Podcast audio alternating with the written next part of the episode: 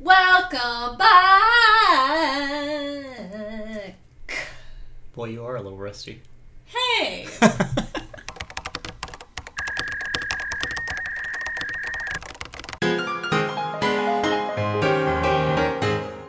Welcome back to You've Got a Minute, the minute by minute You've Got Mail recap and review podcast. I'm Cheyenne. I'm Eli. You did it. I'm I did an intro. And you introduced yourself in the intro. Just just to do it again. I'm Cheyenne. It feels good. Now she's just showing off. So, recap. Wait, did we introduce you? Or is it double me? This is a show hosted by me and me, sister, sister, talk about a two way twister, Hi, I'm, Ta- climbing up a family tree I'm Tamera. with sibling the synchronicity. So You've Got Mail is a movie starring Tom Hanks and Meg Ryan from 1998, directed by Nora Ephron, and we are in the 20s somewhere. What minute 20? We are in minute 24, turning into 25. We have just left a carnival and we are on the absolute precipice of Joe and Kathleen meeting. meeting. Yeah, yeah, not intersecting because they, as we've seen, they've done that a lot. But they're finally going to meet, and where should they meet?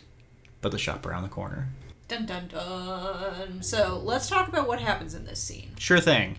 In this scene, uh, Joe has just left the carnival with uh, Abigail and Matthew, and they see a sign outside of the shop around the corner saying that there's a storybook lady event. The sign is a charming little Raggedy Ann doll dressed as a like a princess with a little what are those? What do you call those high? They're princess cone hats. Yeah, what do you? There's got to be a. you're a dunce, but you're a princess. I should know the word for those. I took costuming classes in theater. Uh, yeah, she's got on one of those high, like Princess and the Pea looking hats. This little Rapunzel thing, and and Annabelle gets excited and says, "Let's go inside, see a storybook lady." And it's Meg Ryan, also wearing that hat, reading uh, Roald Dahl's autobiography, Boy. And I alone who had the idea for the great and daring mouse plot. We all have our moments of brilliance and glory, and this was mine. this scene, kind of like the carnival, it's kind of a long stretch of Kathleen just reading out of a book. And as she's reading, you hear her connection with the audience, but what Nora Ephron chooses to do is actually pan across all of the kids in her store that are just totally enthralled in a way that I don't think you could get kid actors to do if it wasn't genuine.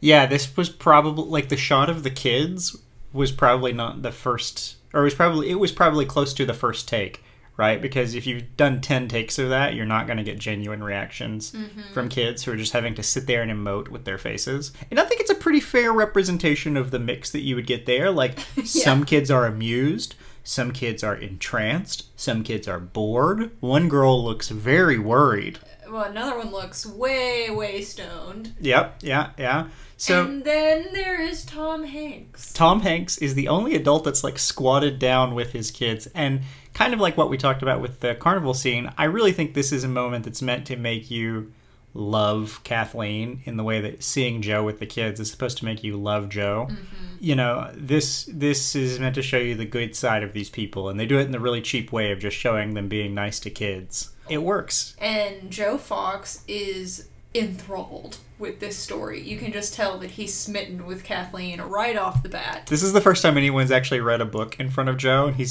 this, This is what it's like. to him it was just a business until this moment and he's finally now i know why people open these up i've always just judged them by their covers so this is almost all that happens in this scene. So I have to ask you, Eli, what was your favorite book as a kid? my favorite book like period Period. Like let's say let's stay in the Annabelle you said Abigail. Is it Annabelle or Abigail? did i say abigail annabelle It's Annabelle. She's nine, Matthew's like four. So somewhere in there, what was your favorite book? well it would have been different at those ages when i was really little mom would read to us every night and it got to the point where she could basically recite most dr seuss books from memory like without having to read them she was very good at it um, so probably like Go Dog Go or One Fish, Two Fish, Red Fish, Blue Fish when I was, you know, like Matthew's age. And by the time I was a little bit older, by the time I was Annabelle's age, of course, I went through the Goosebumps phase, naturally, Oh yes. like you do. And then, uh, you know, just moving out of elementary school, when I was in fourth grade, I started reading the Redwall books, and that basically just changed who I was as a person for three or In four what years. sort of way? Uh, oh man, I just start, started spending a lot of time out in nature. Um, I got really into fantasy. I learned HTML just so that I could build Redwall fan sites. Like this was a Okay, okay. this was a time for me. So yeah, I would say those are sort of the arcs. Is is like Dr. Seuss and then Goosebumps and then Redwall. Okay, so the middle of our Venn diagram is Goosebumps. Yeah. Um, I won, as you know, I won a bean counting contest. I've heard third- this story, yes, grade. It quite a wasn't even counting; it was a guessing, and I won out of the whole school, the whole elementary school, and I got a five dollar Barnes and Noble gift card for winning. That's insane. Like for you to I know for such a such a small prize for such a giant skill. well, I mean such a small prize for such a feat. Yes. yes. I don't know if a skill and a feat are always the same, but sure. So I wander into the Barnes and Noble and like I know I need a Goosebumps book, but I mean they're all like four seventy nine, so I can only get one. Oh, and man. just the choice paralysis overwhelmed me. What'd you get? Uh, Well, I would love you to guess. Was it a Goosebumps book? Or Yes, no, no, it was a Goosebumps book. Um. And and keep in mind that I, at this age, I strictly would have purchased it based on the cover. Yeah. Well, like we all did. Um.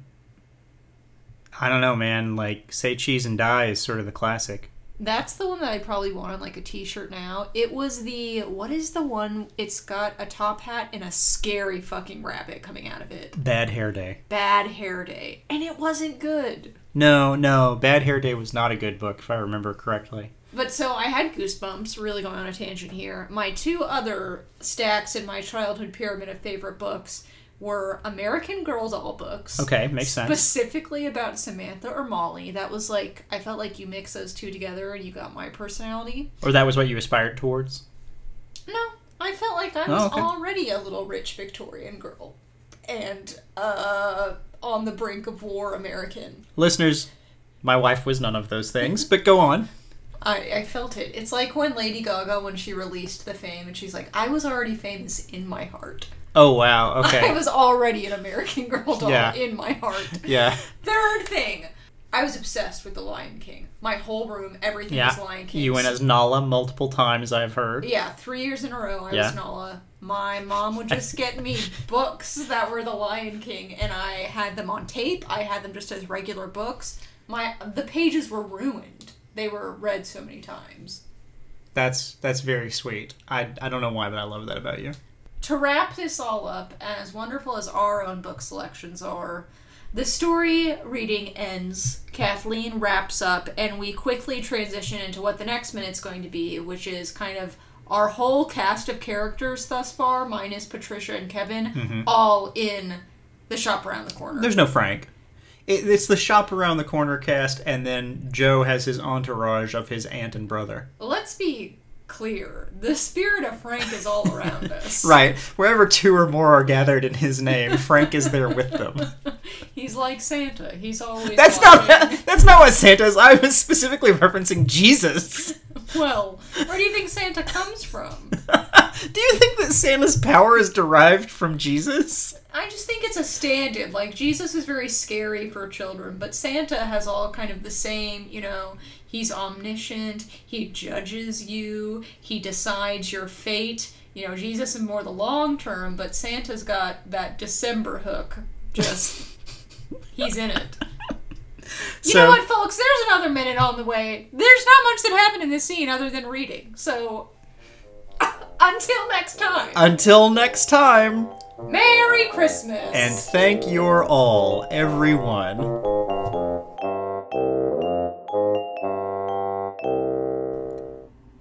Thank you for listening to this episode of You've Got a Minute. You can find future episodes wherever you get your podcast. And hey, if you'd like to leave us a review, we would really appreciate that. If you'd like to say hi, our email is ygampodcast at gmail.com. We'd love to hear from you, and we'll see you next episode.